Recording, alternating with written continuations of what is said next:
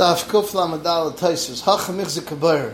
But Bayr it's not because the psalm is also a lachil. It's not similar to a sieve in the beginning of Perik Toilin that there's a mandam that says Yichayev al Bayr because you can't eat the rest of the stuff. Daf Kuf Lamadal on the base Taisus is the worst than Chamer Agalamaka.